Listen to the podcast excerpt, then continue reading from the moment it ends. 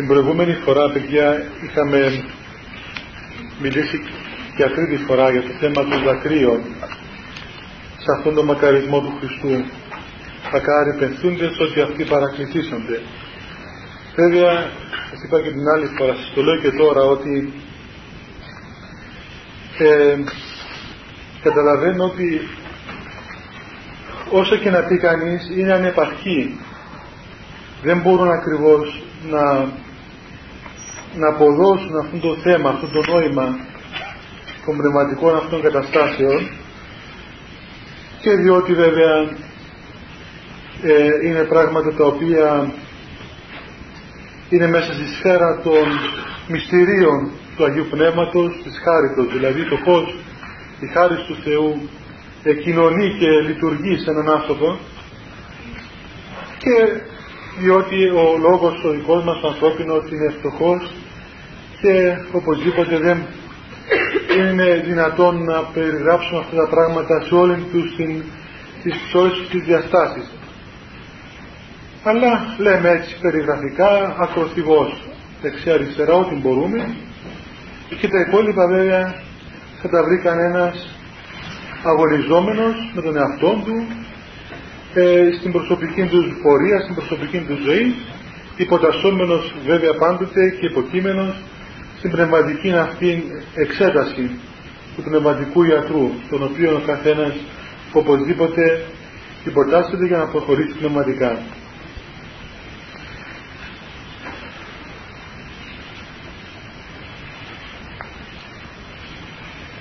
Ο επόμενος μακαρισμός του Χριστού, ο τρίτος μακαρισμός του Χριστού, περιγράφεται στο ίδιο κεφάλαιο βέβαια, στο Ευαγγελιστή Μαθαίο στο πρώτο κεφάλαιο, λέει ότι μακάρι πραείς ότι αυτοί κληρονομήσουν την γη. Δηλαδή είναι μακάρι οι πραείς άνθρωποι διότι αυτοί θα κληρονομήσουν την γη. Και είναι επιγραμματικός ο λόγος αυτός του Κυρίου όπως σχεδόν όλα τα λόγια του Χριστού και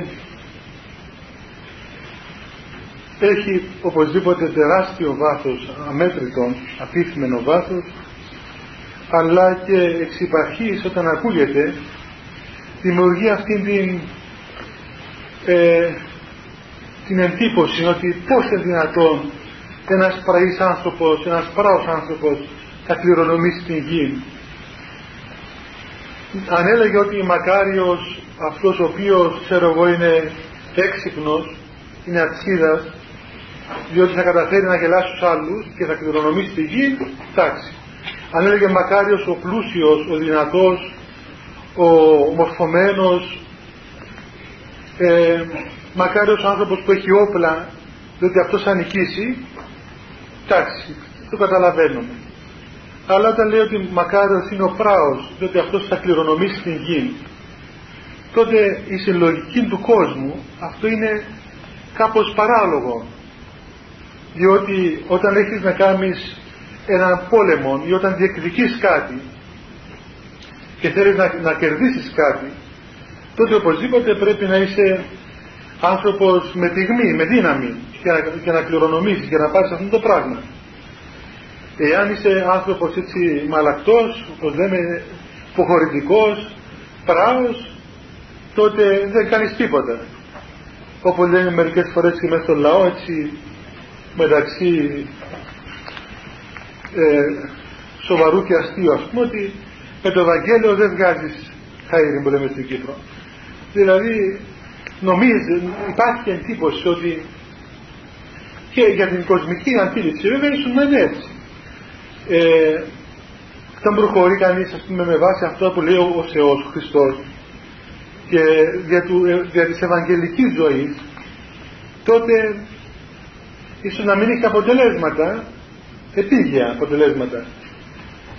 Ε, δηλαδή μπορεί να μην γίνει ξέρω εγώ κανένας μεγάλος άνθρωπος και μπορεί να μην αυξήσει τα χρήματά του, τις δυνάμεις του ή οτιδήποτε ξέρω εγώ θεωρείται στον κόσμο, στην νοοτροπία του κόσμου επιτυχία.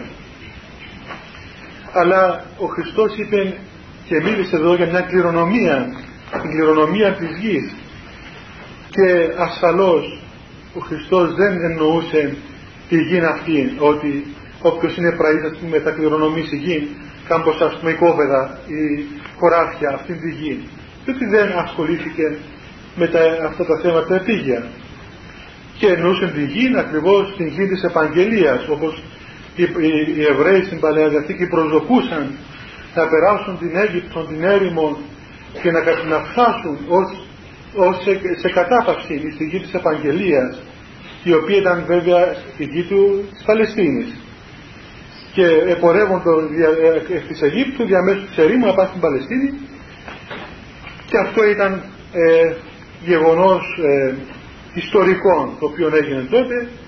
Ε, αυτό βέβαια στο, στο Ευαγγέλιο, στην Καινή Διαθήκη, στην γλώσσα των πατέρων γη της Επαγγελίας και γη την οποία κληρονομούμε δεν είναι βέβαια κάτι το επίγειο μια συγκεκριμένη χώρα ένας συγκεκριμένος γεωγραφικός χώρος αλλά είναι οπωσδήποτε η γη αυτή στην οποία το Πνεύμα του Θεού ε, κατοικεί είναι ο χώρος των μυστηρίων του Θεού είναι η αιώνιος βασιλεία του Θεού είναι ακόμα ας το πούμε έτσι ο ίδιος ο Θεός διότι ουσιαστικά πορευόμαστε για να συναντήσουμε τον Θεό.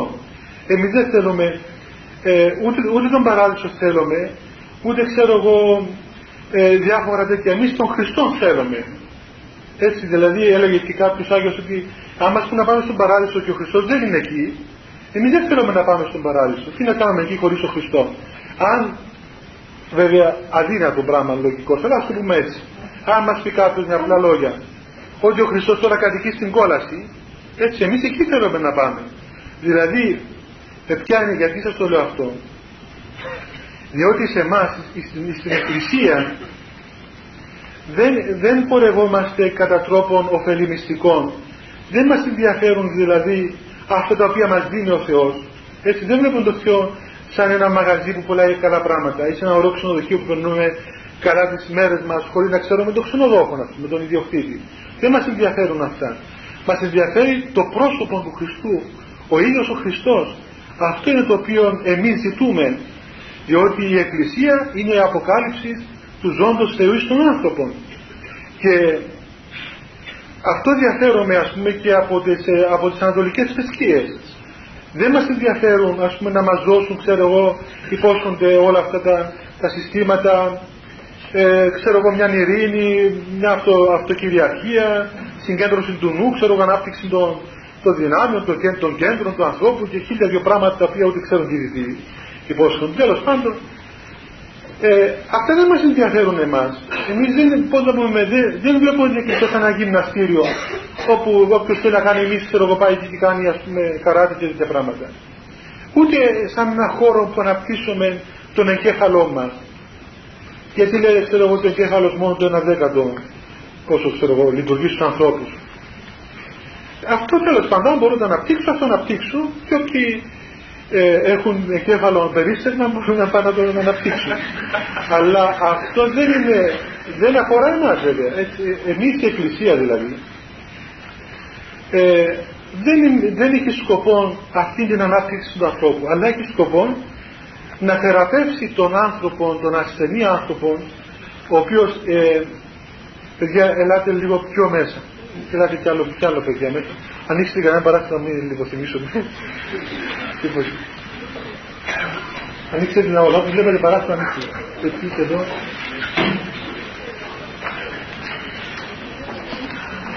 Εμείς βλέπετε είμαστε από τα βουνά και είμαστε μέσα στον αέρα.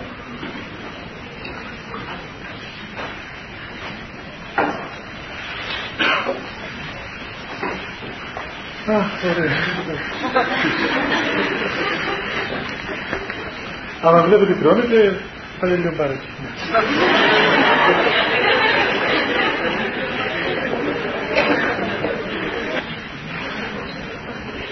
Λοιπόν,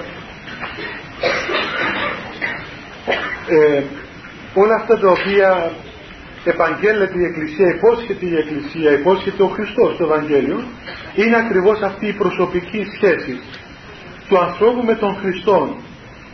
Θα το λέμε πάντοτε παιδιά αυτό το πράγμα γιατί είναι, είναι, είναι το κέντρο όλων, από, από αυτό ξεκινούν όλες οι ενέργειες μας.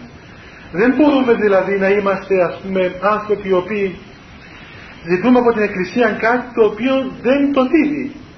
Έτσι όταν πας ας πούμε σε ένα κατάστημα που πουλάει παπούτσες, ζητάς ας πούμε ξέρω εγώ ψωμιά, οπωσδήποτε θα σου δώσει, δεν έχει. Έτσι, άρα λοιπόν η Εκκλησία δεν είναι ένας χώρος που ασχολείται με την επίλυση των διαφόρων καθημερινών προβλημάτων του ανθρώπου, αλλά ασχολείται με την επίλυση του, του, του κέντρου των προβλημάτων, του, του, του όντως προβλήματος, το οποίο είναι η απουσία και η διακοπή της σχέσης του ανθρώπου με τον Θεό και προσφέρει στον άνθρωπο αυτή την εμπειρία την προσωπική, την προσωπική εμπειρία του Χριστού στην καρδία του ανθρώπου.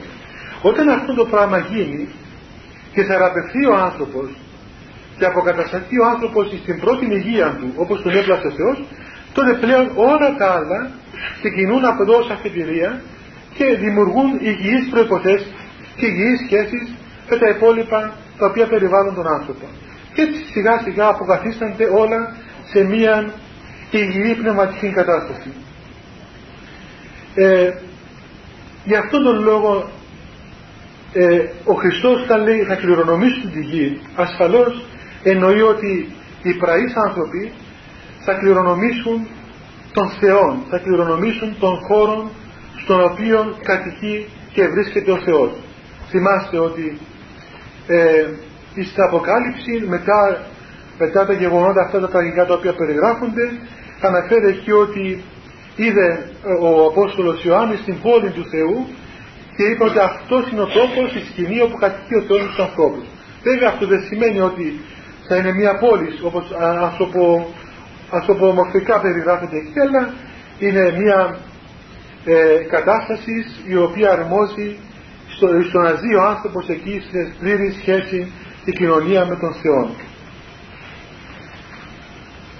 Και από αυτό το σημείο καταλαβαίνουμε ότι και οι αρετές οι οποίες περιγράφονται στο Ευαγγέλιο και όλα όσα λέει ο Χριστός δεν είναι αρετές ηθικολογικές δηλαδή τι ωραία να είσαι πράος άνθρωπος που αυτό ξέρω εγώ μπορεί να το περιγράψει οποιοδήποτε βιβλίο ενός ψυχολόγου, ενός ανθρωπολόγου που υπάρχουν βιβλία ας πούμε πώς να αποκτήσεις φίλους, πώς να, να μην ευριάζεις άμα σε, ε, ξέρω εγώ, σε βρίζουν πώς να ξεπερνάς τις δυσκολίες αυτά τα λένε διάφοροι ας πούμε επιστήμονες, κοινωνιολόγοι, πώς τους λένε.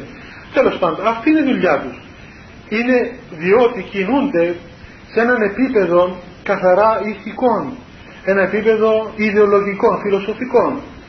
Σε εμάς στην Εκκλησία ε, αυτά τα πράγματα έχουν, έχουν χαρακτήρα οντολογικών, δηλαδή οι, οι αρετές, τα αγωνίσματα αυτά, η πραότηση καπίνωση, το πένθος, το μακάριο πένθος, το οποίο μίλησε ο Χριστός, όλα αυτά τα πράγματα, είναι κάτι ουσιαστικότερο από μία απλή ας πούμε αρετή. Αλλά είναι κάτι το οποίο είναι περιεκτικό, περιέχει δηλαδή τις ενέργειες της χάριτος του Θεού. Είναι κάτι το ζωντανό. Δηλαδή είναι σαν να όπως να πούμε μια μπαταρία πούμε, που φαίνεται εξωτερικά ένα νεκρό αντικείμενο αλλά είναι γεμάτη ενέργεια και όταν τοποθετηθεί στο μηχάνημα του δίδει ζωή έτσι είναι οι αρετές στον χώρο της Εκκλησίας. Είναι φαίνονται εξωτερικά ότι είναι κάτι το της συμπεριφοράς του ανθρώπου αλλά είναι ζωοποιές, ζωοποιές οι αρετές διότι είναι κατευθείαν από την εντολή του Θεού και διότι έχουν σκοπό ακριβώς το τέλος δηλαδή το στο οποίο αφορούν οι εντολές και οι αρετές είναι ο ίδιος ο Θεός. Βλέπετε όλα αυτά καταλήγουν στη σχέση του ανθρώπου με τον Θεό δεν λέει μακάρι οι πραείς γιατί θα έχουν πολλούς φίλους και θα είναι πολύ καλοί άνθρωποι και δεν θα συνεχωρούνται οι άλλοι μαζί τους ε, αλλά μακάρι παραίζει ότι θα κληρονομήσουν τον Θεό. Υπερβαίνει δηλαδή τα, τα καθημερινά ανθρώπινα πράγματα. Και ακόμα κάτι, αυτή η πραότητα η οποία λέει το Ευαγγέλιο και λέει ο Χριστός δεν είναι η πραότητα η οποία επηγάζει από, από το χαρακτήρα μας. Υπάρχουν άνθρωποι εκφύσεως που ε, πραείς, άνθρωποι οι οποίοι είναι έτσι ε, άνθρωποι που δεν νευριάζουν. Ό,τι και τους κάνεις δεν νευριάζουν. Ευκολότερο είναι ξέρω εγώ να είναι συνέχεια ήρεμοι παρά να ταραχτούμε οτιδήποτε. Και βέβαια αυτό είναι, είναι καλό για αυτούς αλλά και αυτό ακόμα το φυσικό ιδίωμα ενώ είναι καλή ύλη πρώτη ύλη, καλή πρώτη ύλη εάν δεν επεξεργαστεί για τις χάρτος δεν λέει τίποτα. Είναι κάτι το οποίο κινείται σε φυσιολογικά επίπεδα στη στην ζωή την καθημερινή του ανθρώπου. Αυτός ο πράος άνθρωπος, ε, ο εκθήσεως πράος άνθρωπος οπωσδήποτε είναι αγαπητός και συνεργάσιμος και ευχάριστος με τους υπολείπους. Αλλά στην Εκκλησία δεν καταργείται ο χαρακτήρας του ανθρώπου. Αν το ξέρετε αυτό το πράγμα, ουδέποτε καταργείται ο άνθρωπος. γιατί το λέω αυτό; Διότι ο θυμός είναι μια δύναμη η οποία εκθήσεως υπάρχει μέσα στον άνθρωπο. Δηλαδή όταν, όταν εμείς επλαστήκαμε από τον Θεό, μέσα στην καταφύση δημιουργία μας υπάρχει ο θυμός. Όπως υπάρχουν και άλλα στοιχεία. Υπάρχει η αγάπη, υπάρχει η διάκρισης, υπάρχει η φρόνησης, υπάρχει η σύνεσης, έτσι υπάρχει και ο θυμός, ο οποίος είναι μια δύναμη στη ψυχή.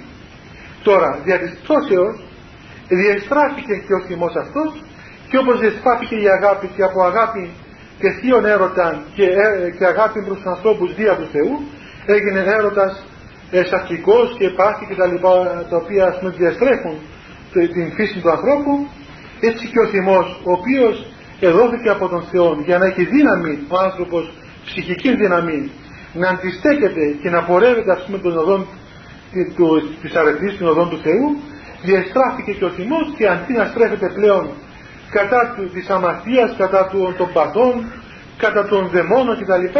στρέφεται κατά του ανθρώπου. Και έτσι θυμώνουμε εναντίον των αδελφών μας, θυμώνουμε εναντίον του εαυτού μας, θυμώνουμε εναντίον του Θεού, θυμώνουμε εναντίον των πάντων, όποιον πάρει ο χάρος. Δηλαδή όταν μας κάνει νεύρα, ε, δεν, δεν στέκει κανένας μπροστά μας. Ε, βέβαια είναι πράγματι, ξέρετε, ε, ο θυμώδης άνθρωπος, αυτό το πράγμα ο θυμός, είναι, είναι κάτι το πολύ επικίνδυνο και ε, έτσι κάνει τον άνθρωπο σχεδόν παράφρονα. Ακραίες ίσως καταστάσεις, αλλά δυστυχώς είναι πολύ ε, συνηθισμένες.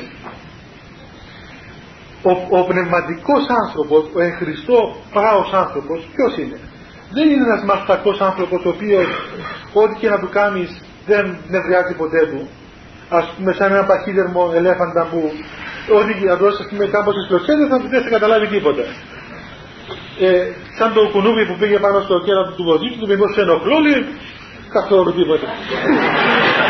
Ούτε που το έλαβε υπόψη του. Ε,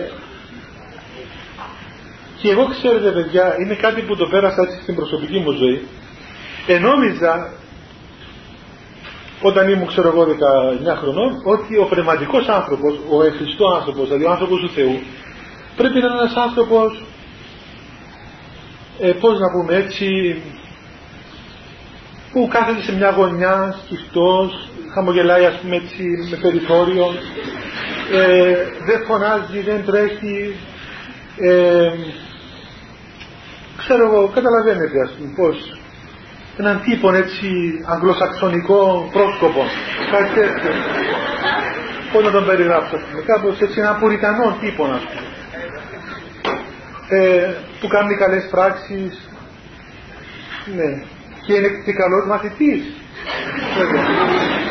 Είναι καλός μαθητής, άριστος μαθητής, του δίνουν ας πούμε παντού συγχαρητήρια και κάνει όλα τα βραβεία του σχολείου. Ε, όταν πήγα την πρώτη φορά στο Άγιον Όρος, την πρώτη μέρα και πήγα, εντάξει διάβαζα και διάφορα βιβλία για τους μοναχούς, ήμουν 18,5 χρονών. Και πήγα και νόμιζα να βρω τους μοναχούς να πετάσουν σαν άγγελοι, ας πούμε και να, να περπατούν και να είναι τα μάτια τους βρεγμένα από τα δάκρυα και να είναι ας πούμε δηλαδή πραγματικά σαν, σαν άγγελοι, σαν υπερκόσμια όντα. Έτσι. Πήγα εκεί στο, στη Δάφνη, στο λιμάνι του Αγιώρους και απελπίστηκα. Τι είδα; Είδα τους μοναχούς να τρέχουν πάνω κάτω, να φωνάζουν στους άλλους. Μάλιστα τότε, τότε το 1976 που πήγα εγώ στο Αγιονόρος, τώρα τα πράγματα και εκεί έγιναν πιο σύγχρονα ήταν απειχιωμένα. Το μόνο όχημα ήταν ένα παλιό λεωφορείο, το οποίο ας πούμε για να ξεκινήσει θέλει δύο παρακλήσεις.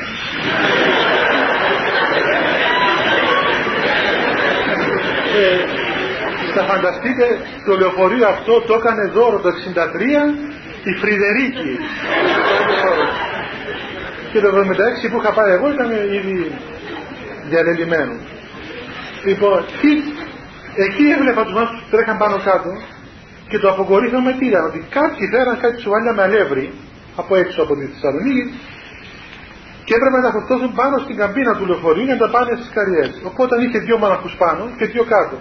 Και τα πιάνα τους σουβάλια και φώναζα ένα, δύο, τρία και τα πέταζα πάνω. Εγώ μόλις αυτή τη σκηνή λέω Αυτοί είναι μοναχοί, οι άγγελοι, οι επίγειοι, οι άγγελοι οι οποίοι ας πούμε είναι άσαρτοι και φωνάζουν και γελούσαν, λέγανε και κάτι αστεία ε, πραγματικά απογοητεύτηκα. Ε, μετά όταν πήγα στον πατέρα Παΐσιο, εκεί ήταν το αποκορύφωμα της, της απογοήτευσης.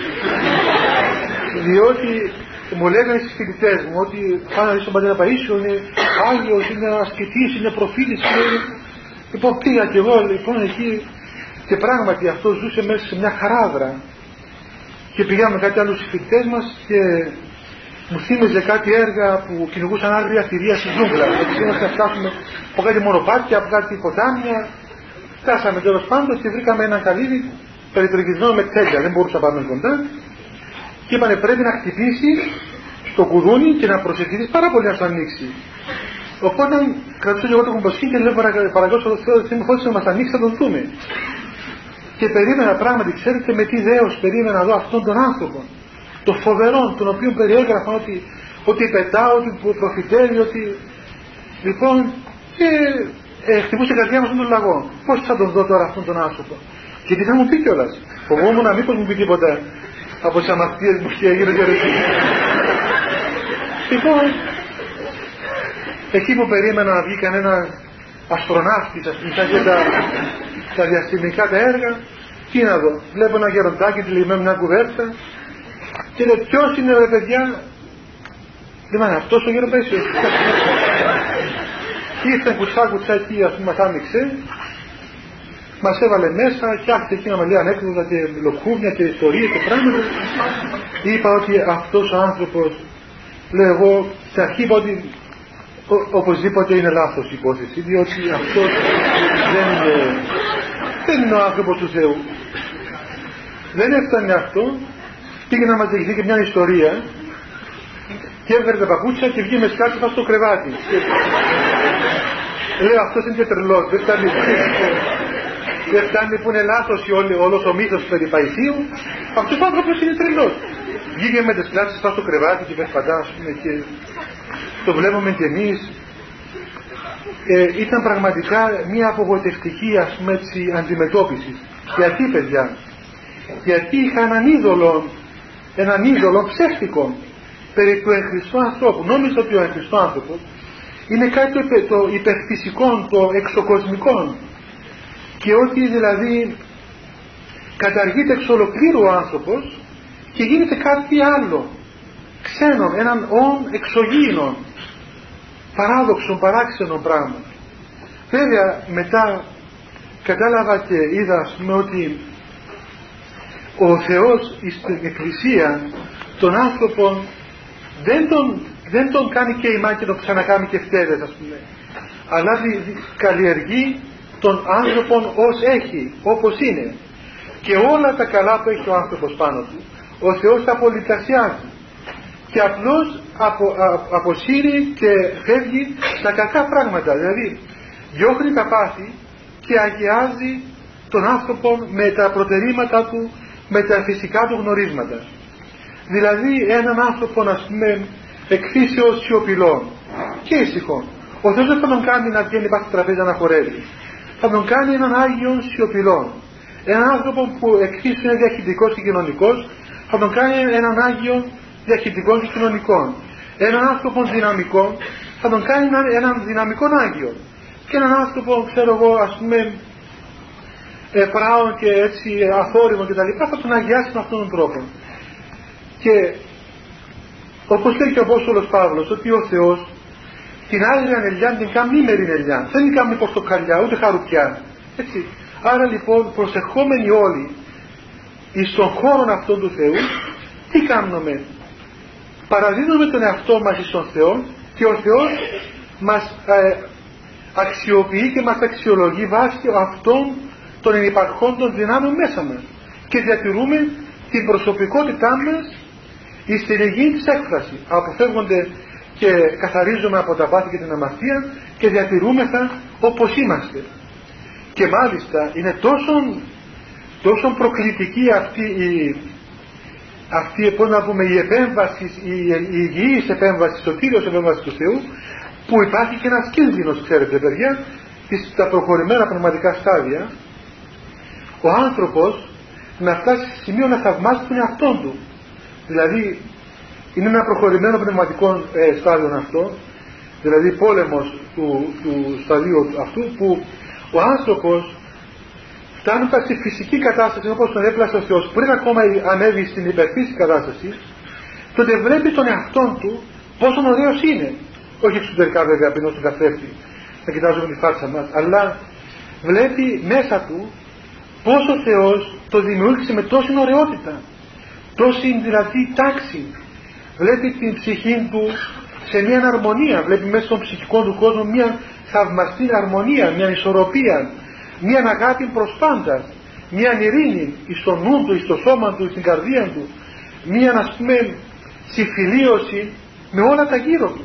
Έτσι και ενώ μέχρι πρότινος υπήρχε μια, μια έχθρα, ένας πόλεμος ακόμα και το δύο με αυτό μας και με το σώμα μας. Έτσι παιδιά τα πάθητα αυτή κακή είναι είναι μια, μια εξέγερση κατά το ανθρώπου άτακτος δηλαδή που δεν μπορεί να υποταχθεί υπό την ορθή κρίση της λογικής και αντιστρατεύεται στον άνθρωπο. Δεν μπορεί να υποτάξει ο άνθρωπος τα πάθη υποτάσσουν τα πάθη των άνθρωπων και έτσι έχουμε μια διαρκιστίδα με έναν πόλεμο. Όταν ξέρω εγώ ε, φοβόμαστε τα θηρία, τα φίδια, τα, τα ζώα, το σκότος, τους Τούρκους, τον οποιονδήποτε, αυτά όλα τα πράγματα είναι συμπτώματα αρρώστιας δηλαδή πνευματικής ασθένειας η οποία απορρέει από το γεγονός της διακοπής της σχέσης με τον Θεό. Όταν αποκατασταθεί αυτή η σχέση τότε πράγματι ο άνθρωπος είναι ένα, ένα περίφημο, περίφημο άγαλμα, ένα περίφημο όν το οποίο αξίζει κάθε θαυμασμό. Εδώ έγκυται αυτή η παγίδα, ο νους του ανθρώπου να εκπλαγεί από την ωραιότητα της κατοικών αυτής δημιουργίας του και να σταθεί εκεί. Αυτό το πράγμα είναι ολέθριο διότι ο άνθρωπος πρέπει να υπερβεί αυτόν τον αυτο, την αυτοαγάπη, πώς να πούμε, την, πώς να το πούμε τώρα έτσι, αυτοερωτισμό, όπως το λένε, ξέρω εγώ, να μην θαυμάζει τον εαυτό του, να ξεπεράσει αυτό το πράγμα, είναι όντως άξιος θαυμασμού ο εαυτός του, αλλά πρέπει να το ξεπεράσει για να φτάσει στον χτίστη και εκεί θα δει πράγματι το αρχέτυπο της ωραιότητάς μας. Αυτό του γιατί το λέω παιδιά αυτό όλα. Για να σας πω ότι ο θυμός υπάρχει εις, τον άνθρωπο του Θεού. Και αυτοί οι άνθρωποι λοιπόν, οι Άγιοι άνθρωποι, οι, οι μεγάλοι Άγιοι και οι άνθρωποι που φυσιολογικά αναπτύχθηκαν μέσα στον χώρο της Εκκλησίας έχουν πολύ θυμό. Αλλά τι γίνεται, λειτουργεί φυσιολογικά ο θυμός. Λειτουργεί όταν θέλουν πρώτα απ' όλα. Όταν θέλουν να θυμώσουν, θυμώνουν. Και λειτουργεί όπου θέλουν. Δεν υποτάσσονται στον θυμό, ούτε, ούτε οδηγούνται από τον θυμό. Αλλά υποτάσσουν τον θυμό και οδηγούν τον θυμό. Δηλαδή, ε, όταν έρχεται μια πρόκληση στον άνθρωπο, πρόκληση αμαρτίας, έτσι, να ο άνθρωπος να αρνηθεί την ελευθερία που έχει να αγαπά τον Θεό και η αμαρτία δια των παθών, δια των προκλήσεων επιμένει να υποτάξει τον άνθρωπο. Τότε εκεί παρατηρά κανείς μια γενναιότητα και μια ανάρνηση η οποία είναι αμετακίνητος. Και δεν κάνει με αυτός ο άνθρωπος που ό,τι του πει κάνει είναι τόσο δηλαδή, τόσο μαλακός άνθρωπος που πώς να τον κοινωνήσει από το κεφάλι δεν σου πει τίποτα. Όταν πρόκειται περί αμαρτίας περί παραβάσεως των εντολών του Θεού γίνεται αμετακίνητος. Γίνεται δηλαδή θηρίο όπως το λέμε. Δεν ταράσει με τίποτα. Τι συμβαίνει εδώ; Σημαίνει, συμβαίνει το εξής ότι κινείται φυσιολογικά. Αυτή η δύναμη που έχει μέσα του αντιστέκεται στην αμαρτία γι' αυτό βλέπετε παιδιά δεν ξέρω αν έχει ε, δεν έχει ίσως. Άμα δείτε εικόνες ε, ασκητών και μαθητήρων βέβαια και ασκητών, Αγίων ορθόδοξες εικόνες εδώ δεν έχει ασκητές είναι εικόνες από τη ζωή του Χριστού το θα δείτε ότι οι ασκητές οι όσοι ε, εμφανίζονται στην, στην εικόνα με το χέρι τους έτσι. Αυτό το έτσι που εμφανίζονται τι είναι; Είναι ακριβώς παιδιά αυτή η έκφραση της άρνησης. Της άρνησης δηλαδή προς κάθε το οποίο ε, επιχειρεί να συντρίψει την ελευθερία τους ώστε να προχωρήσουν για τις αγάπης προς τον Θεό.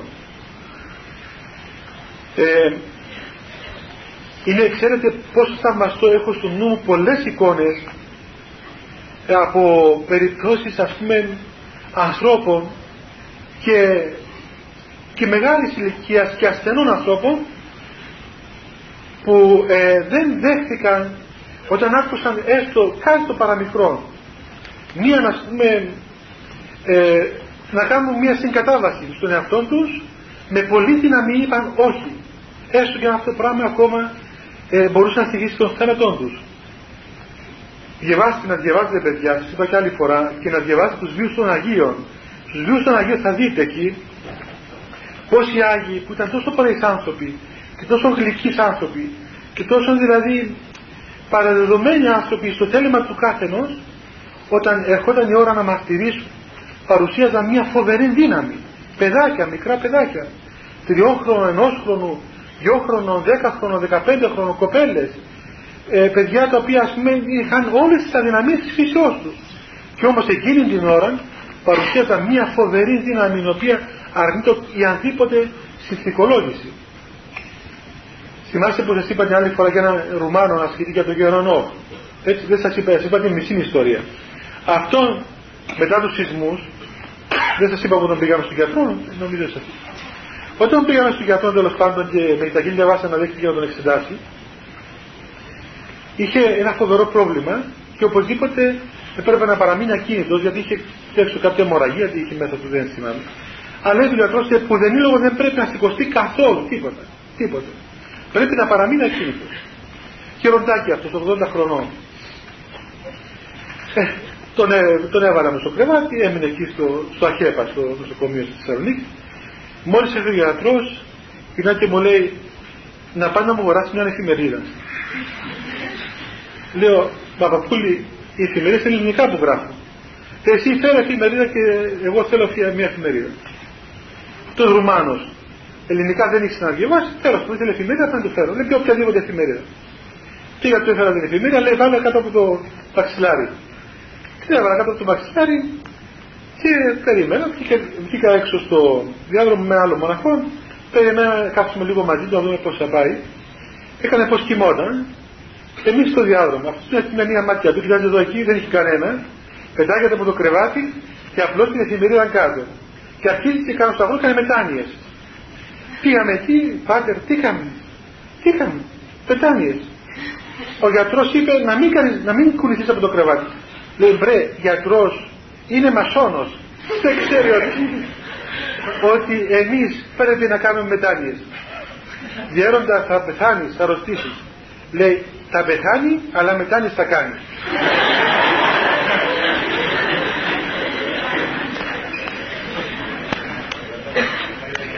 και ε, δεν έμεινε, δεν πέθανε από τις μετάνοιες. Πέθανε μετά από κανένα χρόνο. Ε, θέλω να πω παιδιά ότι υπάρχει μια φοβερή δύναμη η οποία πράγματι έτσι ξυπνά μέσα στον άνθρωπο και ζωντανεύει όταν πρόκειται να προχωρήσει θετικά προς τον Θεό και να βρεθεί την αμαρτία. Αυτό το πράγμα, αυτή η δύναμη πρέπει να την εκμεταλλευτείτε διότι σήμερα ε, πάσχομαι από μια έτσι πνευματική παστακότητα. Είμαστε μαστακοί άνθρωποι. Και ε, δυσκολευόμαστε έτσι να κρατήσουμε μια, ε, μια ε, σταθερότητα στην πνευματική μας ζωή. Όμως παιδιά πώς θα το κάνουμε διαφορετικά; Δεν γίνεται. Εάν ο άνθρωπος δεν αγωνιστεί όσο μπορεί, όσο μπορεί, ανεξάρτητα από το αποτέλεσμα, να καταβάλει τις δυνάμεις που έχει. Μπορεί να είναι 1% η δύναμή του, μισό της εκατό, δεν έχει σχέση. Να καταβάλει αυτό που έχει. Εάν δεν το καταβάλεις δηλαδή με, με την προθυμία της ψυχής του, τότε δεν θα, δεν θα έχει αποτέλεσμα αυτό που κάνει. Δηλαδή τι θέλω να πω, όταν ας πούμε σε κάθε πρόκληση που μας έρχεται μπροστά μας, εμείς αμέσως συνθηκολογούμε και η ζωή μας δεν έχει αυτή την, τη χάρη της αντίστασης στο, στο πνεύμα το που υπάρχει γύρω μας διότι όπως και να το κάνουμε παιδιά ζείτε εσείς όλοι και όλοι μας βέβαια ζούμε σε έναν χώρο ο οποίος ασφαλώς αν πούμε ότι δεν πολεμά αλλά τουλάχιστον δεν βοηθά την πνευματική ζωή. Ας πούμε έτσι η όλη νοοτροπία το όλο πνεύμα το κυριακού πνεύμα είναι κάτι το οποίο αντιστέκεται στο πνεύμα του Θεού. Και μπορεί να μην είναι αμαρτία. Δηλαδή είναι λάθος αυτό που κάναμε να ρωτούμε αυτό είναι αμαρτία; Δεν είναι έτσι παιδιά. Αν είμαστε καθολικοί θα το ρωτούσαμε. Είναι αμαρτία αν είμαστε προτεστάντες ναι. Αλλά είμαστε ορθοδοξοί. Η ορθοδοξία δεν είναι έτσι που μετρά τα πράγματα. Δηλαδή αυτό είναι αμαρτία και δεν το κάνω και το άλλο δεν είναι αμαρτία και το κάνω. Δεν υπάρχουν πράγματα που δεν είναι ούτε αμαρτία ούτε ας πούμε ε, δε, όχι αμαρτία. Είναι κάτι το οποίο είναι δεύτερο. Έτσι. Έρχεται κάποιος και ρωτάει πάτε να φορώ σκουλαρίκι είναι αμαρτία; Ε, πού πρέπει να έχουμε μια κυκλοπαίδεια με τις αμαρτίες να ψάχνουμε ας πούμε αν, σκου, αν η λέξη σκουλαρίκι σημαίνει αμαρτία; Λέω ένα παράδειγμα παιδιά. Δεν λέω, δεν λέω ότι είναι ας πούμε αυτά υπάγονται σε έναν άλλο χώρο. Θέλει να μάθει ο άνθρωπος να αποκτήσει υγιές φρόνημα. Υγιές δηλαδή υγιή νου. Και για να αποκτήσουν υγιή νου πρέπει να, να συνηθίσει να ζει σε υγιή περιβάλλοντα σε περιβάλλοντα τα οποία είναι ξεκάθαρα. Δεν είναι συγχυσμένα, δεν είναι ενώθα περιβάλλοντα ε, βλέπετε το, το κοσμικό φρόνημα και τον ημερών μας ακόμα. Βλέπετε τώρα είδα και εδώ στο πανεπιστήμιο έχει καρναβάλια την Πέμπτη. Όσοι θέλετε μπορείτε να προσέξετε ε, καρναβάλια έτσι. Λέει κανείς είναι τα καρναβάλια μαθία; Εντάξει. Υπάρχει απάντηση ε, αλλά είναι βαθύτερο το πράγμα. Το, το καρναβάλι ξέρω εγώ όλη αυτή η ατμόσφαιρα η κοσμική τι, τι, τι κάνει ας πούμε. Όπως σας είπα και άλλες φορές ε, δηλαδή σιγά σιγά παιδιά είναι σαν μια εθάλη η οποία όταν κυκλοφορεί ε, εμποτίζει ας πούμε τους τείχους των άνθρωπων χωρίς να το καταλάβει, καταλάβει καλά. Όταν είσαι σε έναν χώρο αυτό που καπνίζουν και βγεις έξω θα μερίζουν και τα ρούχα σου και τα μαλλιά σου και ολόκληρος από κάπου ενώ θα είσαι να το καταλάβεις δηλαδή αυτή η ατμόσφαιρα ε, δηλητηριάζει το είναι του ανθρώπου με αυτήν, την, με αυτήν την νοοτροπία και έτσι μετά ο άνθρωπος φτάνει σε, σε μια κατάσταση στο οποίο δεν καταλαβαίνει τίποτα. Δηλαδή, τι πειράζει αυτό, τι πειράζει το άλλο, γιατί αυτό είναι έτσι, γιατί το άλλο είναι έτσι. Δεν αμβλύνει δηλαδή τα κριτήρια του, αμβλύνει τα αισθητήρια του. Δεν καταλαβαίνει γιατί. Ενώ βλέπετε, σαν εγώ ας πούμε που ζω στα βουνά, μόλις θα εδώ μέσα να δω ασφυξία. Θέλω αέρα. Ανοίξω τα παράθυρα. Γιατί ζω πάντα στα ψηλά βουνά και είμαι στη στο, στο, στο οξυγόνο. Εσείς που ζείτε στη Λευκοσία ε, δεν θέλετε αέρα, σαν είστε ξέρω εγώ άσχημα. Θυμάμαι μια φορά ένα, ένα παιδί από την Αθήνα που ήρθε στο Άγιον Όρος, έκατσε καμιά εβδομάδα και μετά λέει δεν μπορώ, θα σκάσω λέει εδώ μέσα. Τι θέλεις ρε, ήταν από τον πώς το λένε, αυτομά. Γιατί είναι αυτομά, τι συμβαίνει; Μου λέει, ξέρεις τι, τι μου έρχεται, τι σου έρχεται; Να πάω πίσω από μια εξάτμιση ενός αυτοκινήτου και όταν θα ξεκινήσει αυτό και θα γίνει το καπνό όλο ας πούμε θα τον αναπνεύσω έτσι διψούσε τα καυσαέρια συνήθισε έτσι δεν, του έλειπαν έλειπαν του λέω βρε εδώ καθαρό αέρα ας πούμε οξυγόνο ε, τόσα ωραία πράγματα καταλαβαίνω ότι αυτά τα πράγματα δεν ξέρω εάν μπορείτε να καταλάβετε, δεν καταλαβαίνετε, δεν καταλαβαίνετε, δεν ξέρω. Αλλά ε, είναι, είναι πάντως πράγματα τα οποία είναι αποδεδειγμένα παιδιά και από την εμπειρία των ανθρώπων και νομίζω και εσείς όταν θα οριμάσετε πνευματικά θα καταλάβετε ότι όντως έχει μεγάλη σημασία ο χώρος στον οποίο βρίσκεται ο άνθρωπος. Κάθε χώρος που βρίσκεται. Έτσι. Και ο άνθρωπος ε, ε, ε, δέχεται επιδράσεις από το περιβάλλον του γύρω. Και έχει σημασία να μάθει ο άνθρωπος πού συχνάζει, πού πηγαίνει πού πού βρίσκεται και πώς, πού κυκλοφορεί για να αποκτήσει έτσι έναν τρόπο υγιή και όμορφο και σωστά κριτήρια και αισθητήρια.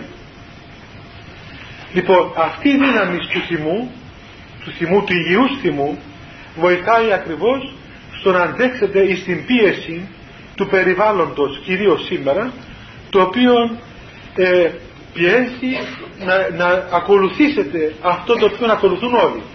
Και αυτό το οποίο λέμε, μα αφού το κάνουν όλοι. Και εγώ γιατί να μην το κάνω. Ή μας τρομάζει το γεγονός ότι είναι δυνατόν εγώ να κάνω κάτι το οποίο θα προκαλέσει ξέρω εγώ το σχόλιο, την ηρωνία, την ύβριν του οποιοδήποτε των άλλων ανθρώπων. Ενώ αυτό είναι, είναι δείγμα δηλαδή μαστακού ανθρώπου. Τι σημαίνει παιδιά, εδώ πώς να πούμε, ζούμε εξάλλου σε μια εποχή δημοκρατίας, έτσι. Ο άλλος φοράει ό,τι θέλει και κάνουν ό,τι θέλει και δεν αισθάνεται τίποτα ας πούμε. Καλά, για τον άλλον υπάρχει δημοκρατία, για μένα δεν υπάρχει. Ο άλλος ξέρω εγώ πιάνει οτιδήποτε και το φοράει στο λαιμό του, κρεμάζει δόντια από καυκαρίες, από ε, κροκόδιλους, ας πούμε, οτιδήποτε φοράει, δέκα σκουλαρίκια, κάτι σκουλαρίκια σαν πολυέλεους, που λέει, και βαρού κιόλας. Δηλαδή, αφού βλέπεις και τα αυτιά πώς τα, και, το, και το φοράει και το καμαρώνει. Και λέει έτσι είναι, έτσι είναι η μόδα. Πρέπει να φοράνε όλοι αυτό το σκουλαρίκι που είναι 5 κιλά το ένα. Έστω και αν υποφέρει το αυτί σου. Λοιπόν, είναι ο νόμος.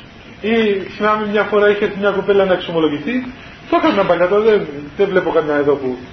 Τέλος πάντων είχε ένα, ένα πώς, να, πώς, πώς το λένε, ένα κομμάτι από τα παλιά της τέλος πάντων, που ήταν μέσα στα μάτια της συνέχεια, κρέμεται έτσι μπροστά. Εγώ την έβλεπα, δεν μπορούσα να τη βλέπω, γιατί ήταν μάτια τα δικά μου. Έκανα συνέχεια έτσι, μόλις πήγα στην μάτια. Τη λέω ρε παιδάκι μου, μάζεψε και τα μαλλιά σου λίγο πάρω να... Σε βλέπω κι εγώ και νομίζω ότι μένει μες στο μάτι σου. και εξα... πώς να πούμε, εξεπιδράσω και επιδρά πάνω με αυτό το πράγμα. Διότι κάθε λίγο παίρνει αυτή η άκρα των ματιών και Λέει, γιατί και κάνεις παιδί με δεν, δεν βρέθηκες κάτι να μαζέψεις τα μαλλιά. Όχι, λέει, επίτηδες τα έχω πάντως κάπου. Είναι έτσι, τα έχουν όλες τώρα. Τα έχουν όλες έτσι και πρέπει να τελειώνει τα μάτια σε αυτό το πράγμα. Είναι η μόδα. Ε, αφού είναι η μόδα, υπακουεί στη μόδα. Τι να κάνουμε, ας είναι και έτσι. Λοιπόν, για να, για να πάμε και λίγο στο θέμα μας, παιδιά. Ε, και να μιλήσουμε έτσι επί, επί πρακτικού επίπεδου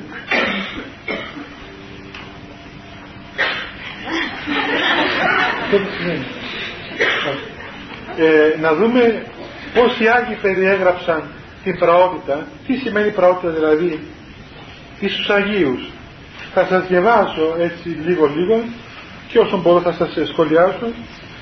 Ένα λόγο που έγραψε ένας μεγάλος Άγιος της Εκκλησίας μας ο Άγιος Ιωάννης ο Συναήτης σε ένα βιβλίο το οποίο λέγεται κλίμακα είναι αυτό το βιβλίο. Λέγεται κλίμακα που σημαίνει σκάλα και είναι 30 σκαλοπάτια και κάθε σκαλή περιγράφει κάποια αρετή.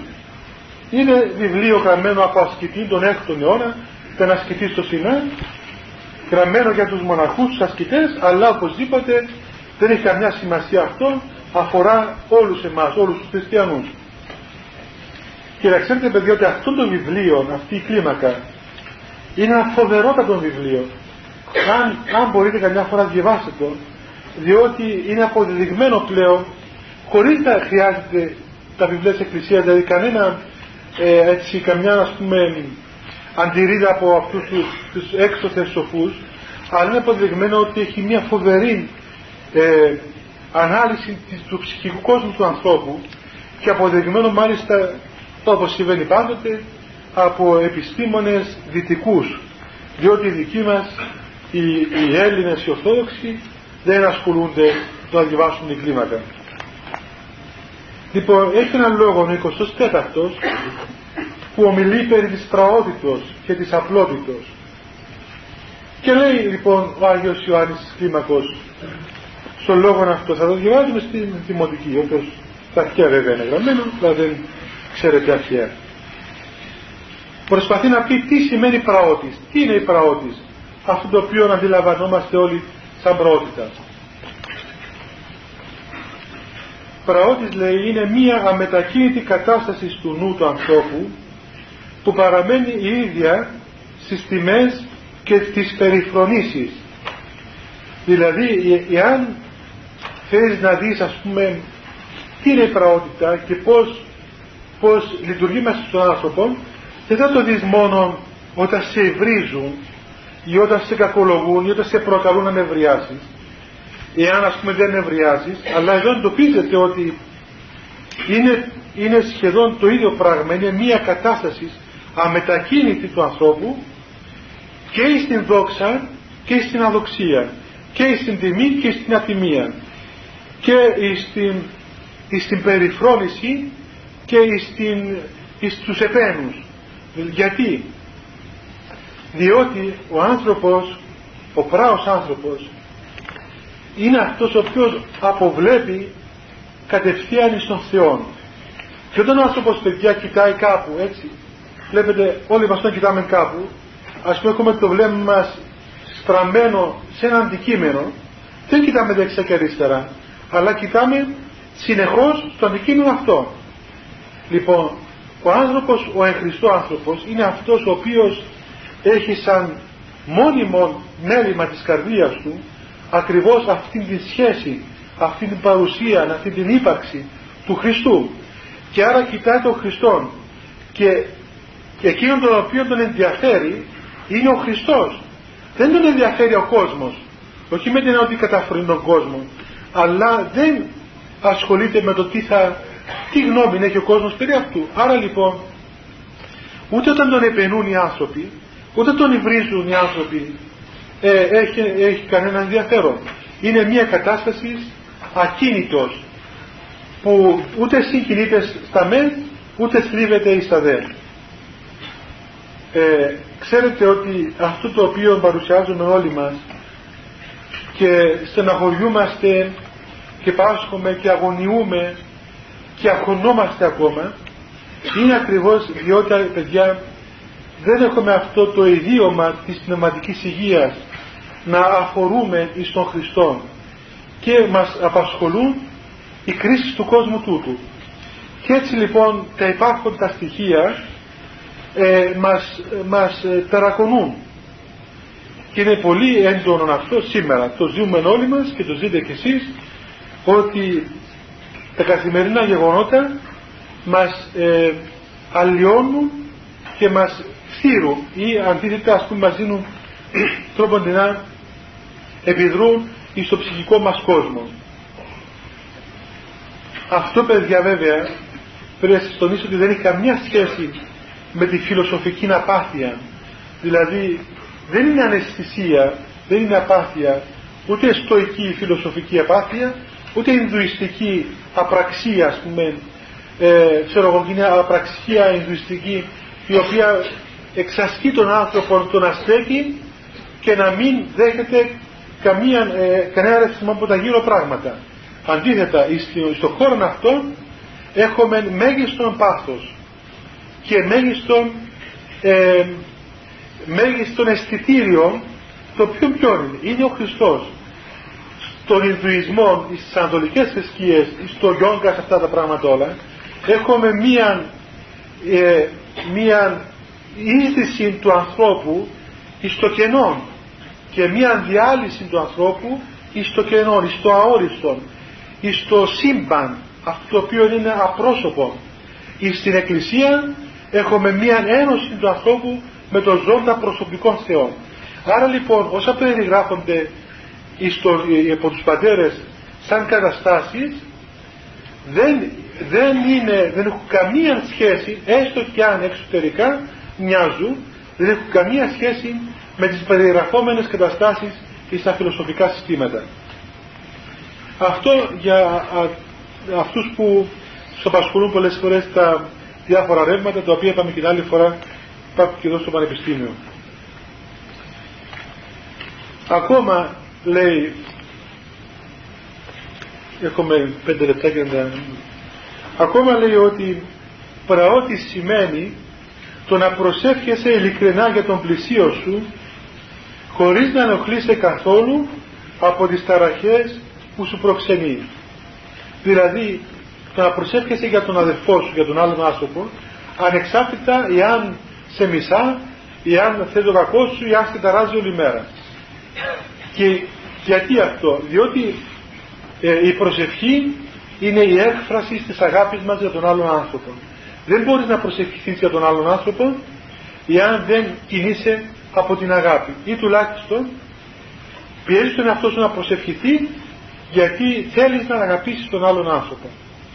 Και όταν προσεύχεται κανείς και ε, στην κατάσταση αυτής της προσευχής δεν επηρεάζεται καθόλου από, από τι κατάσταση έχει ο άλλος τότε αυτό σημαίνει πραότητα.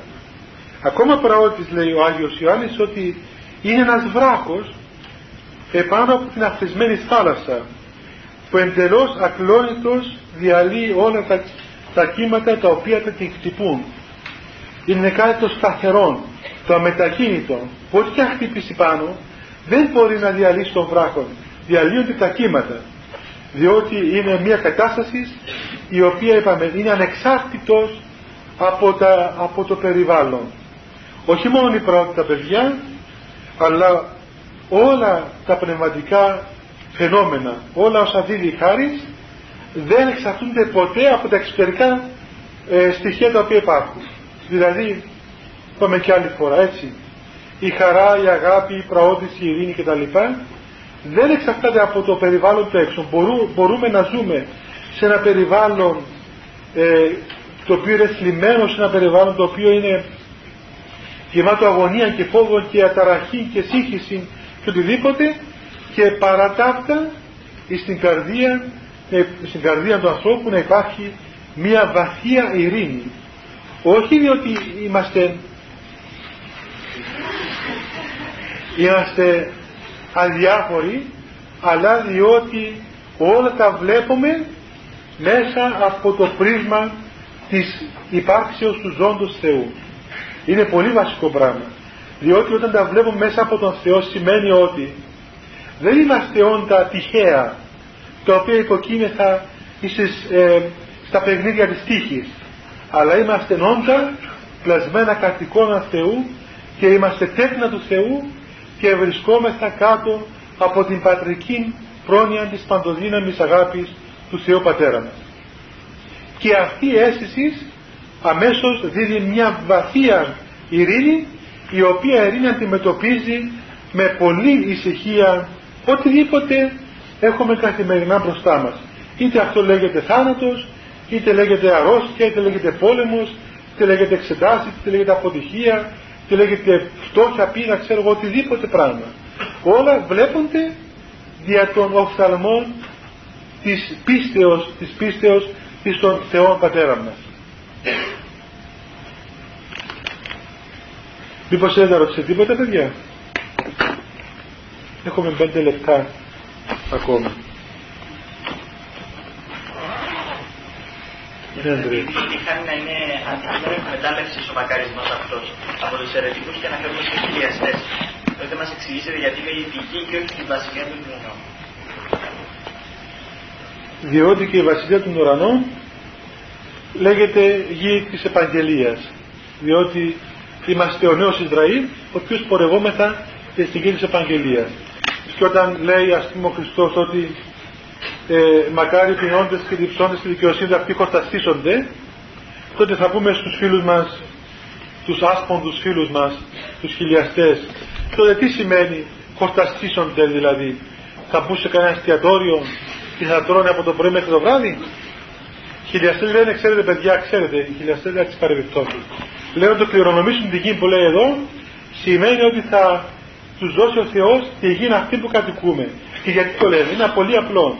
Οι χιλιαστές είναι μία καθαρά ε, ε, εβραϊκή οργάνωση η οποία προετοιμάζει την παγκόσμια, ε, παγκόσμια κυριαρχία του Ισραήλ, των Εβραίων η οποία βέβαια θα είναι εν το προσώπου του Αντιχρίστου. Λοιπόν, για να σταθεί αυτό, αυτή η ιδεολογία της παγκόσμιας κυβέρνησης έτσι, πρέπει να δοθεί αυτή η αίσθηση ότι οι χριστιανοί, όχι οι χριστιανοί, οι μάρτυρες του Ιωχωβά, οι οπαδοί της, της εταιρείας, θα έρθει στιγμή κατά την οποία θα κληρονομήσουν τη γη αυτή. Και θα κληρονομήσουν τη γη αυτή, με κέντρο βέβαια το Ισραήλ, και από το Ισραήλ θα κυβερνούν όλον τον κόσμο. Ώστε όταν θα έρθει η ώρα που θα γίνει αυτό λόγω των όσων είπε ο Χριστός και οι πατέρες, τότε να αποδεχθούν εύκολα αυτή την παγκόσμια κυριαρχία.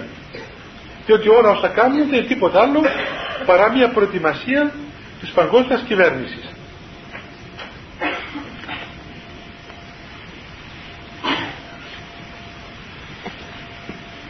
Ναι.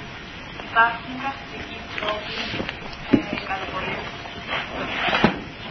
ε, βέβαια, όπως είπατε, υπάρχουν πολλοί πρακτικοί τρόποι ε, που θα προχωρήσουμε να δούμε παρακάτω, αλλά έτσι απλά να σας πω παιδιά ότι ο πρώτος πρακτικός τρόπος που πολεμά ο άνθρωπος στο θυμό είναι να το πνίξει και να μην τον αφήσει να εκδηλωθεί. Δηλαδή μόλις θυμώσει ο άνθρωπος αν προλάβει ε, ε, α, θα μάθει να προλαβαίνει ας πούμε να πνίξεις το θυμό μέσα του. Ο θυμός παιδιά είναι ένα πράγμα σαν ένα θηρίο. Αν το πνίξεις μια, δυο, τρεις τέλειωσε. Εάν προλάβεις βέβαια, εάν σε προλάβει και σε πάρει το, το ποτάμι, υπάρχει έναν άλλος πρακτικός τρόπος πολεμάται. Ξέρετε ποιος είναι; Επειδή ο θυμός γεννάται όπως λένε οι πατέρες από τον εγωισμό, δηλαδή παιδιά αν θέλετε να δείτε αν έχετε τον εγωισμό, δέστε αν θυμώνετε. Αν θυμώνετε, δηλαδή όχι θυμώνετε κάτι σαν μαθίας να πούμε, αλλά θυμώνεται ξέρω εγώ κάτι των ανθρώπων, τότε αυτό γεννάται από τον εγωισμό. Ο εγωισμός γεννάται το θυμό. Άρα, τι σβήνει το θυμό, η ταπείνωση. Εάν όταν θυμώσετε και περιλούσετε τον άλλον ας πούμε με όλα τα κοσμητικά επίθετα και επανέλθετε στον εαυτό μας, όλοι μας, επανέλθουμε σε αυτόν και πάμε να του πούμε ξέρεις συγγνώμη, συγχώρεσαι μου και αυτά που σου είπα είναι σαν ένα σπαθί που του κόβει στο κεφάλι. Και εγώ, παιδιά, ήμουν πολύ θυμώδης. Όταν ήμουν μικρός, μια φορά στο πανεπιστήμιο, θυμάμαι, τσακώθηκα μέσα στη φοιτητή μου και τον έστειλα στο νοσοκομείο. Δηλαδή, όχι, δεν τον έδιρα, αλλά του είπα τόσα φοβερά λόγια που τον έπιασε νευρικός κλονισμός και τον πήγαν άρον άρρωστο πρώτη βοήθεια. Είχα ένα φοιτητή που τέλος πάντων ε, δεν τα πηγαίναμε και πολύ καλά και τι, τι με έπιασε μια μέρα, κάποιος μου ότι είπε κάτι, άλλο είπε έτσι, τώρα να δεις τι θα πάω να Λοιπόν, πήγα λοιπόν και εγώ τον βρήκα, ήταν, ήταν 7 η ώρα το απόγευμα, διέβαζε. Και τον έκανα με τα κρεμμυδάκια που λένε. Και αυτό κανένα. Ναι, αλλά τι θα γινόταν μετά. Ε, ε, την άλλη μέρα ήταν και μεγάλη Σαρακοσή, θυμάμαι, και την άλλη μέρα πρέπει να πάμε στη λειτουργία. Και ήθελα και να κοινωνήσω εγώ. Πηγαίνω στο πνευματικό μου τώρα που είχα στη Θεσσαλονίκη, στο πρόεδρο του λέω πάτερ, Α, μου λέει παιδί μου δεν υπάρχει άλλη λύση, θα πάω να του ζήσει συγγνώμη. Εγώ αυτού έζησα συγγνώμη. Ε, δεν υπάρχει άλλη λύση. Ε, δεν θα δεν ζητάς συγγνώμη, δεν μπορείς να. Πώς θα πάει να λάβει το σώμα για τον Χριστό, δεν γίνεται. Ένα κάστη καταπεινώθηκα και πήγα και του είπα συγγνώμη. Με τα χίλια ζώδια βέβαια. Αλλά από τότε πριν θυμώσω το σκεφτόμουν πολλές φορές. διότι, ναι, διότι όταν σκέφτεσαι ότι θα ζήσει συγγνώμη του άλλου και το κάνεις και μια και δυο και τρεις, και όταν το φοβερότερο είναι, όταν έχεις δίκιο και ζητάς συγγνώμη του άλλου. Και όταν πας και του λες συγγνώμη, δεν λες συγγνώμη, αλλά έχεις άδικο. Έτσι. Ή συγγνώμη, αλλά εσύ φταίεις. Αν πει στο άλλο, κοίταξε, συγγνώμη που σε ήβρισα, αλλά σου τέριαζε. Κοίτα και λίγα σου ακόμα. Ε, αυτό δεν είναι συγγνώμη παιδιά. Συγγνώμη πάνε να πεις συγγνώμη αδερφέ μου. Εγώ φταίω. Εγώ φταίω για ό,τι σου είπα. Με συγχωρείς πάρα πολύ. Και το πεις πραγματικά. Είναι κάτι ξέρετε που στο μοναχισμό είναι, είναι κάτι που είναι απαράβατος όρος. Στο μοναχισμό όχι μόνο λέμε συγγνώμη, αλλά βάζουμε και μετάνοια. Έτσι. Βάζουμε μετάνοια μέχρι κάτω, λέμε ευλόγησο. Συγγνώμη. Θυμάμαι λοιπόν, παιδιά, να σα πω για ένα αστείο, όταν είχαμε στο Άγιο Όρος, ήρθε ένας από την Κρήτη να γίνει δόκιμος. Στο μοναστήρι, ένας πολύ καλός παιδί, εξαιρετικός, αλλά ένας κριτικός γνήσιος από αυτούς τους άγριους. Λοιπόν, και στην Κρήτη αυτός ήταν και χορευτής, χόρευε και τα μαχαίρια, δεν ξέρω εγώ. Ήρθε στο μοναστήρι, Γιώργη τον λέγανε. Και είχε όλη εκείνη η κριτική δύναμη να γίνει ένας μοναχός τέλειος. Του λέω Γιώργος, κοίταξε Γιώργη, άκουσε πολύ, εάν θυμώσεις σε κάποιον ή θυμώσεις ή ξέρω εγώ παραφερθείς, θα πάει να δει συγγνώμη. Τέλος πάντων, τι έγινε μια μέρα, κάτι έγινε, είπε μια κουβέντα παραπάνω. Μάλλον κάτι του είπανε και είπε εκείνος. Ε, στο γέροντα. Γέροντα, συγγνώμη, παραφέρθηκα. Ε, Γιώργο, πάλι μετάνοια να πεις λόγισο. Άφριζε. Μετάνοια αποκλείεται. Δεν υπάρχει αποκλείεται. Ή, ή βάζεις μετάνοια και λες ευλόγιστον και παίρνεις το πράγμα και φεύγεις. Δεν μπορείς να γίνεις μοναχός κατά αυτόν τον τρόπο. Τρεις μέρες δεν βγήκε από το δωμάτιο του, ούτε έτρωγε, ούτε έπινε, ούτε σηκώνει το κεφάλι του. Δεν σκοτώστε με, κόψτε μου το κεφάλι μου, κάμετε με κοινά, ποτέ μου δεν ζητάς συγγνώμη εγώ. Καμιά φορά στη ζωή μου δεν ζητάς συγγνώμη. Ε, Γιώργη θα ζητήσεις τώρα. λοιπόν, τρεις μέρες πάλεψε Μα τι να σας πω, ούτε είπε, ούτε έφαγε, ούτε κοιμήθηκε. Τέλος το έκανε. Τέλος, αυτό ήταν. Μετά έμαθε αυτήν την, αυτήν την σωτήρια λέξη, το ευλόγιστο, το συγγνώμη. Όταν το μάθουμε παιδιά, ξέρετε πόσο σπουδαίο πράγμα στην παιδιά άλλες φορές.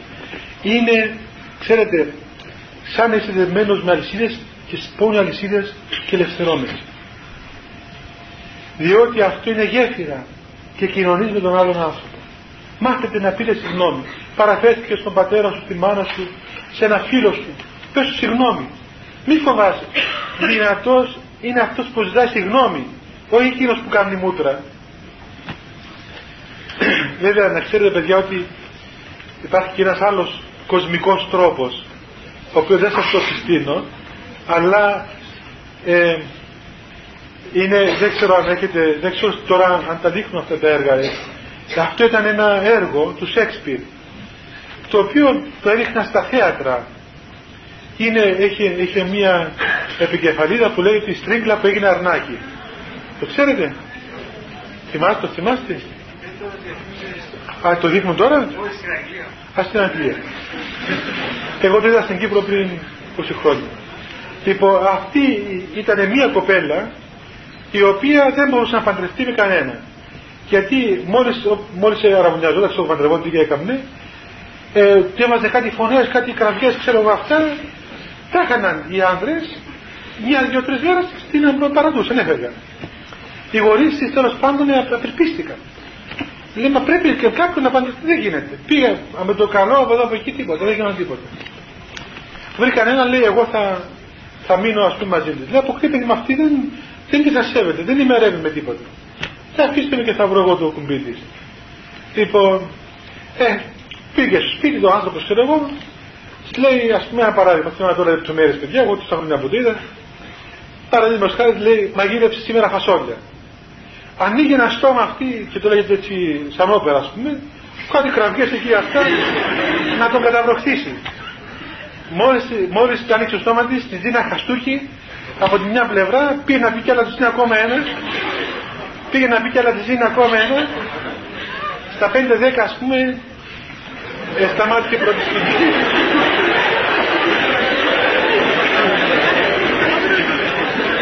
το βράδυ τα ίδια. Δεύτερη δόση.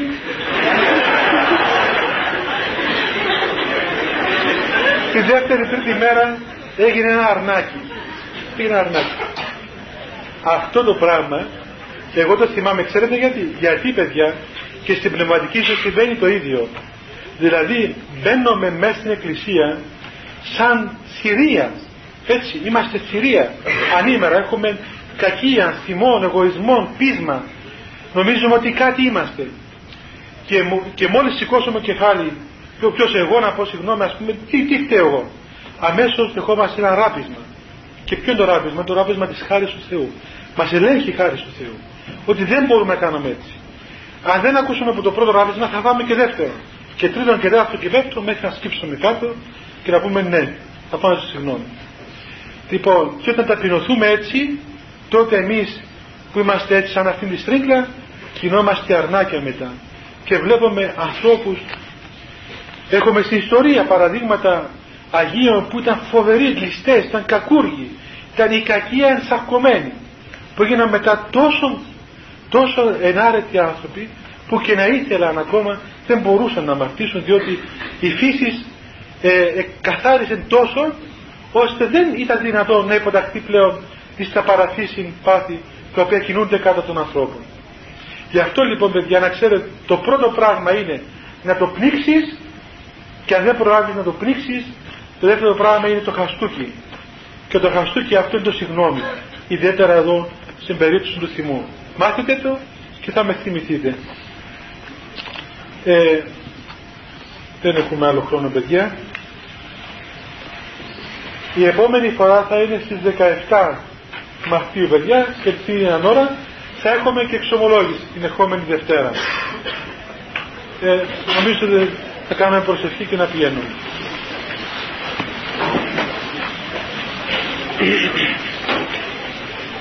Χριστέ το φως του αληθινών του φωτίζων και αγιάζων πάντα άνθρωπον ερχόμενον εις τον κόσμο σημειωθεί το εφημάς το φως του προσώπου σου είναι ένα αυτό ψώμεθα φως του απρόσιτον και κατεύθυνον τα διαβήματα ημών προς εργασία των εντολών σου. Πρεσβείες της Παναχάντου σου Μητρός και πάνω σου των Αγίων Αμήν. Διερχόντων Αγίων Πατέρων ημών Κύριε Σου Χριστέ ο Θεός ημών ελέησον ημάς. Αμήν. Καλό βράδυ παιδιά και καλή Σαρακοστή χωρίς απόκριες